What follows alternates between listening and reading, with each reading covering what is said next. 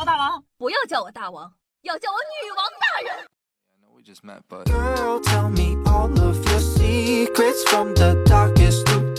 嗨，各位手机前的听众朋友们，大家好，欢迎收听今天的女王又要，我是可爱的夏夏夏春瑶啊。听了那么多期科普节目之后啊，你最大的感受是什么呢？你要是问夏夏，夏夏感受就是，大佬们真的是什么实验都敢做呢。顺着这个思路，我又去翻找了一些资料，发现从古至今，科学大佬们做过的实验数不胜数。你们的口味呢，我懂的。所以啊，今天夏夏就给你们科普一下科学大大们做过那些又刺激又不大正经的实验。扶好扶手，准备发车啦！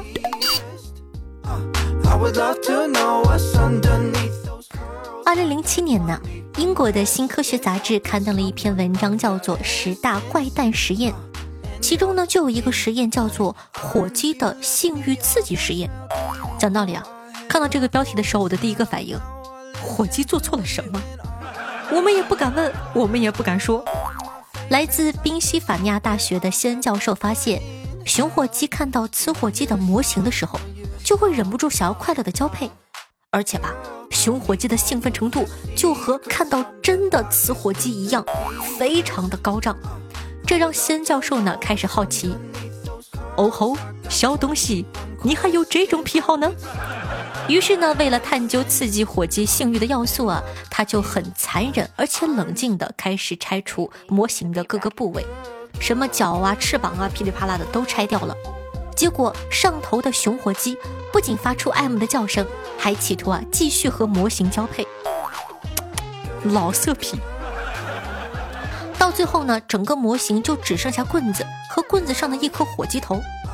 你说这雄火鸡还是没有放过实验的模型鸡，你敢信吗？这是洋金火鸡干的事儿吗？西恩教授呢就开始纳闷儿，你说这到底是为什么呢？火鸡总不能对着柱子发情吧？经过一系列的研究啊，最后呢，西恩教授发现，相比无头的身体，雄火鸡更喜欢棍子上插个头。所以，这个实验说明了什么呢？说明火鸡它只看脸呢。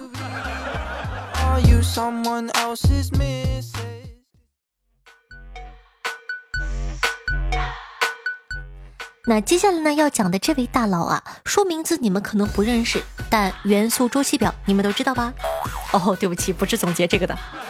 总结这个表呢，叫做门捷列夫。我们要讲的叫做亨尼布兰德，他的主要贡献啊是发现元素表里的元素雷。大概过程呢是这样的：他生活时候的欧洲啊比较流行炼金术，就是把一些便宜的金属通过各种奇奇怪怪的方式搞成黄金。毕竟大家都想发财嘛，这个亨尼布兰德也一样。不过呢，他研究的对象就比较重口味了。他是这么想的：你说这个黄金是黄的，这个尿也是黄的，由此可知啊，尿里面肯定有黄金。讲道理，我一个黑人问号，咯噔一下砸脸上，但我不敢说，你尿黄，你有理。提出论点，接下来呢就是论证了。为了证明自己的论点呢，亨尼哼哧哼哧的收集了几十桶德国军人的尿液，兴奋的开始加工。当然了，没有炼出黄金，但却误打误撞的发现了磷元素。就这样，他成了有记录而来第一个化学元素的发现者。本来呢，他是没有打算要公开这个磷的，因为这玩意儿看起来也没有什么用，顶多给自个照个亮什么的。但后来吧，他破产了，也不知道是不是买尿买的，反正就破产了。没钱以后呢，他就想方设法的把磷的制作办法卖给了别人，卖完还挺高兴。不愧是我，这玩意儿还能卖钱。买磷的人当中呢，有个叫做卡夫的，去宫廷表演磷的发光，靠着这个技能大赚了一笔。正在吃饭的亨利听了，惊得筷子都掉了。我去，这玩意儿这么值钱呢？那这个故事告诉我们什么道理呢？告诉我们尿是没有黄金，如果你发现黄了，那你就是上火了。那下面这个实验呢，就蛮痛的，叫做蜜蜂叮哪里最痛实验。这个实验呢，由康奈尔大学的一位研究蜜蜂行为与进化的研究生麦克史密斯进行。起因呢，是因为一只蜜蜂叮了这位科学家的那个地方，你懂的啊！不要笑，我们对待科学要有严谨的态度。本来吧，老和蜜蜂打交道，被叮咬也很正常。但是麦克突然发现，钉在那个地方好像没那么疼啊！这个发现引起了他的兴趣。如果蜜蜂钉在那个地方不痛，那它钉在哪里最痛呢？于是啊，他就开始做实验了。具体操作呢，就是让蜜蜂不断的叮咬他，然后做好各组对照。每天上午九点到十点，他自己呢被叮五次，每个部位被叮咬三次。开始和结束时都会进行一次测试叮咬，让蜜蜂叮自己的额头，一共持续了三十八天。不得不说，你听听啊，人家能当上科学家是有道理的。看完实验的流程，我已经开始疼了，而他。他被咬了二十五个部位，实验进行了三十八天，谁看了不得夸一句牛皮？在最后呢，被叮了二十五个部位后啊，他终于觉得差不多了，写了一篇呢关于蜜蜂叮哪里最疼的报告，还贴心的标注了疼的程度。有兴趣的朋友啊，可以去网上搜一下。另外，这个实验全程只有他一个人被叮，结果较为主观，毕竟正常人是不愿意被叮的。于是啊，在实验结束以后，他和同事一块沟通实验结果。迈克尔主张，他说：“我觉得我的报告结果大致是准确的，重复实验的意义不大。”没有一个人敢反驳这个老外。毕竟你想想，反驳就意味着要被盯。行，你说的对。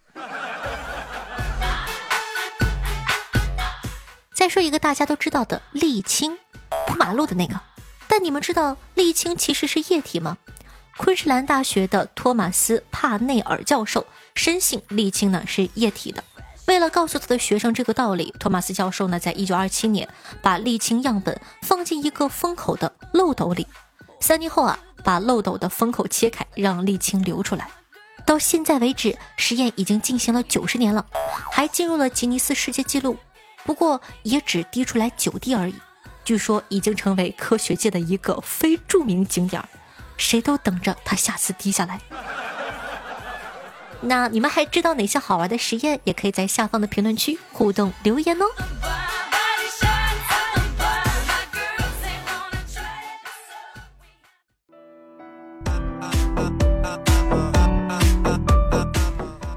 欢迎回来！您正在收听到的是《女王又要》，我是夏夏夏春瑶。那喜欢我们节目的宝宝还在等什么呢？赶快点击一下播放页面的订阅按钮，订阅本专辑吧。这样的话，你就不怕以后找不到我了。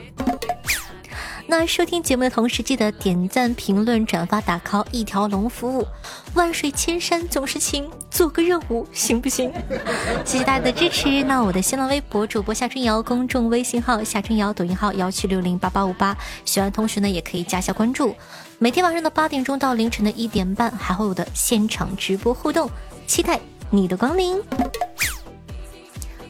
好的，感谢一下射手家的啥名字这么简单还不读？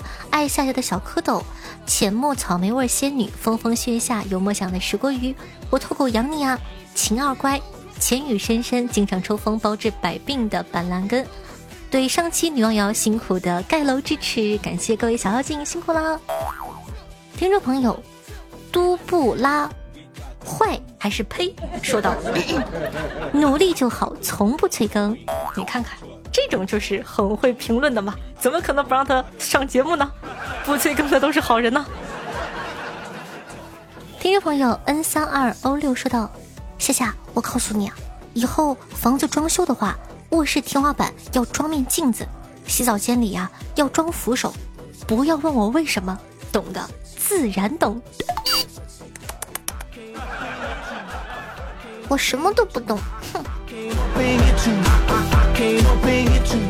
听众朋友夏夏的五娃说道：“夏夏，你再漂亮再仙气，我也是你得不到的男人。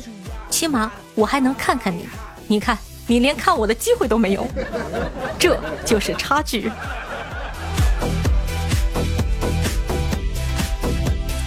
听众朋友乔豆麻袋说道：“每天循环听夏夏，每次呢都能提取到不一样的信息，又长知识又开心，就像经典的电影，每一次观看都有不同的感觉，值得回听。”听不腻，戒不掉，夏夏辛苦啦呀！谢谢支持，手动鼓掌。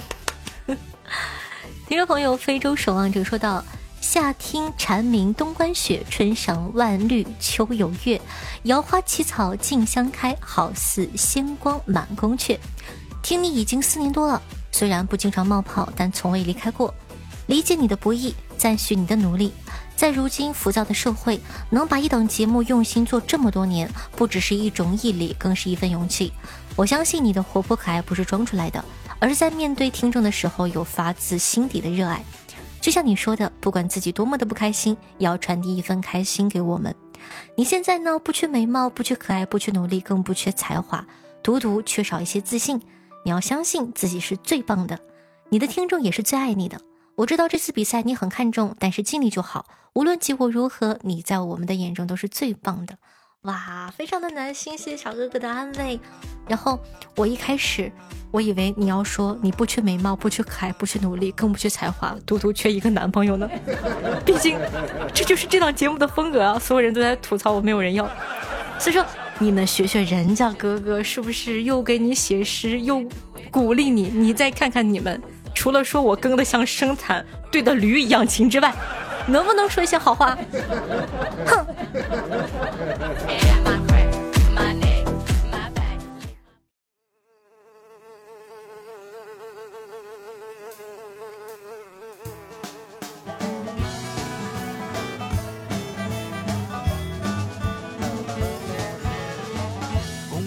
鲜花堆垒，掩盖着旁边公厕隽永的味儿。有两只软绵绵的小不点儿，它分别生活在这两个地儿。好听乐，开心心情呢？这样的一首歌曲呢，来自老孙，名字叫做《不是所有的虫子都能变成蝴蝶》，因为有的是那啥啊，你懂的。那个字不太好在节目里出现。然后呢，如果说喜欢这首歌的话呢，可以去收听一下。那你猜一下这一期为什么要推荐这首歌呢？没错，就是因为前面性感的蚊子，我感觉哇妙哎。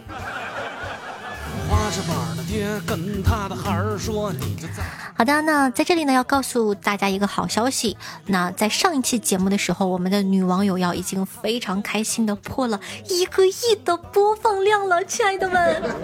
那因为最近呢，夏夏在打这个年度活动，所以说可能精力有点分不开。等到女王周年的时候呢，咱们会呃做一个活动，庆祝一下破亿的收听，朋友们。整整四年破亿来，非常的开心，谢谢大家的支持，夏夏也会非常努力的去把咱们的女网友要做好的，就不管以后夏夏是从事其他的职业也好，或者说继续坚持做一个音频的主播也好，这档节目都会一直努力且用心的做下去，希望你可以喜欢。好了，那喜欢夏同学呢，记得在收听节目的同时点赞、评论、打 call、转发，一条龙服务。你要知道。有你的支持，才有这档节目哦。所以说，不要懒了吗？嗯。